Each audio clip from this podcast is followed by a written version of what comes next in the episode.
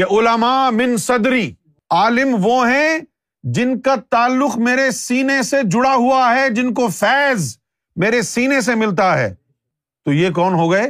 یہ علماء حق ہو گئے۔ اب بدعت کیا ہوئی؟ سینہ مصطفیٰ سے ہٹ کے مدرسوں سے تعلیم لینا، یہ بدعت ہے۔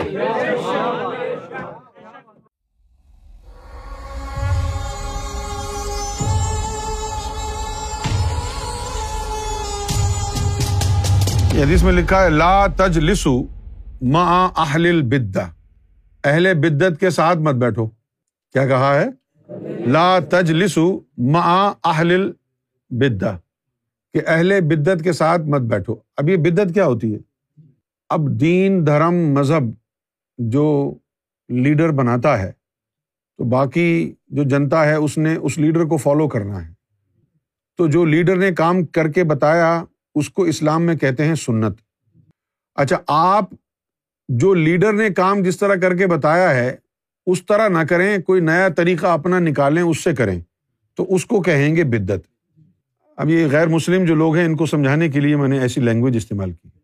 مسلمانوں کو تو پتہ ہے بدعت کیا ہوتی ہے، حالانکہ کسی کو کچھ نہیں پتا کہ بدعت کیا ہے۔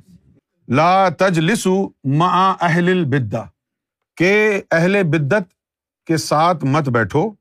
اہل البدعہ اہل النار، کہ یہ جو بدعت کرنے والے ہیں یہ جہنمی ہیں۔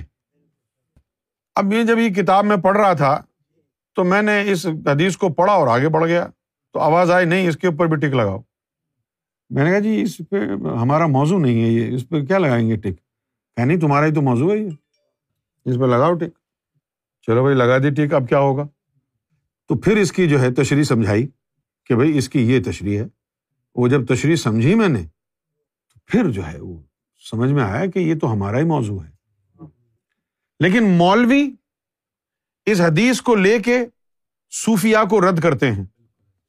وہ دو رکعت کے امام جو ہیں اس حدیث کا غلط مفہوم بیان کر کے صوفیوں کے راستے میں حائل ہوتے ہیں، جبکہ نبی کریم صلی اللہ علیہ وسلم نے اس حدیث کا جو مفہوم بیان فرمایا ہے وہ صرف صوفیوں کے حق میں جاتا ہے۔ نبی پاک صلی اللہ علیہ وسلم نے فرمایا کہ دین پہ چلنے کا جو طریقہ، طریقہ فیض میں نے میرے سینے سے نکلا ہے، میرے سینے سے نکلے ہوئے طریقے پر قائم رہو، اور جو طریقہ میرے سینے سے نہیں نکلا وہ بدعت ہے۔ اب حضور کے سینے سے کیا نکلا ہے؟ چشتیہ سلسلہ علی سے نکلا۔ علی کہاں سے نکلا؟ حضور کے سینے سے۔ نقشبندی سلسلہ حضرت ابوبکر صدیق سے نکلا۔ حضرت ابوبکر صدیق کو فیض کہاں سے ہوا؟ سینہ مصطفیٰ سے۔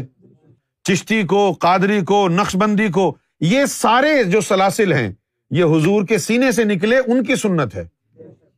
اور حضور کے سینے کے علاوہ جس نے اپنا کوئی طریقہ بنایا وہ حضور کی نظر میں بدعت ہی ہے۔ آپ کو سمجھ میں آ گئی بات؟ کیا نہیں بدعت کیا ہوتی ہے؟ بدعت دین میں اس چیز کی ایجاد کو کہتے ہیں کہ جو محمد رسول اللہ کی ذات سے ثابت نہ ہوتی ہو۔ صحیح ہے نا؟ اور محمد رسول اللہ نے دین میں کیا کیا؟ محمد رسول اللہ صلی اللہ علیہ وسلم فرماتے ہیں کہ علماء من صدری، علماء من صدری، عالم وہ ہیں جن کا تعلق میرے سینے سے جڑا ہوا ہے، جن کو فیض میرے سینے سے ملتا ہے۔ تو یہ کون ہو گئے؟ یہ علماء حق ہو گئے۔ اب بدعت کیا ہوئی؟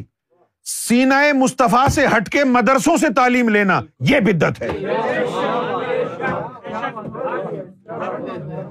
علماء من صدری محمد رسول اللہ کا فرمان ہے کہ عالم وہ بنے گا جس کو میرے سینے سے فیض ہوگا۔ علماء من صدری، جس کو میرے سینے سے فیض ہے وہ عالم ہوگا۔ آپ سینہ مصطفیٰ کو فراموش کر دیں، کتابیں اٹھائیں اور فضلو کے چلے جائیں آپ مدرسے میں اور وہاں سے جا کے علم حاصل کر لیں، یہ بدعت ہے اور یہ جہنم کے کتے ہیں۔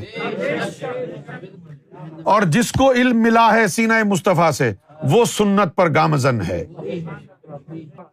اپنا طریقہ ایجاد جو کرے وہ بدعتی ہے، اور جو طریقہ سینہ مصطفیٰ سے نکلا ہے نکلا سینہ مصطفیٰ سے، پھر چشتی بھی کہلایا، قادری بھی کہلایا، نقشبندی، سہروردی اور وارسی بھی کہلایا، رفائی بھی کہلایا، شاذلیہ بھی کہلایا، لیکن اس کی ابتدا کہاں سے ہوئی؟ سینہ مصطفیٰ سے۔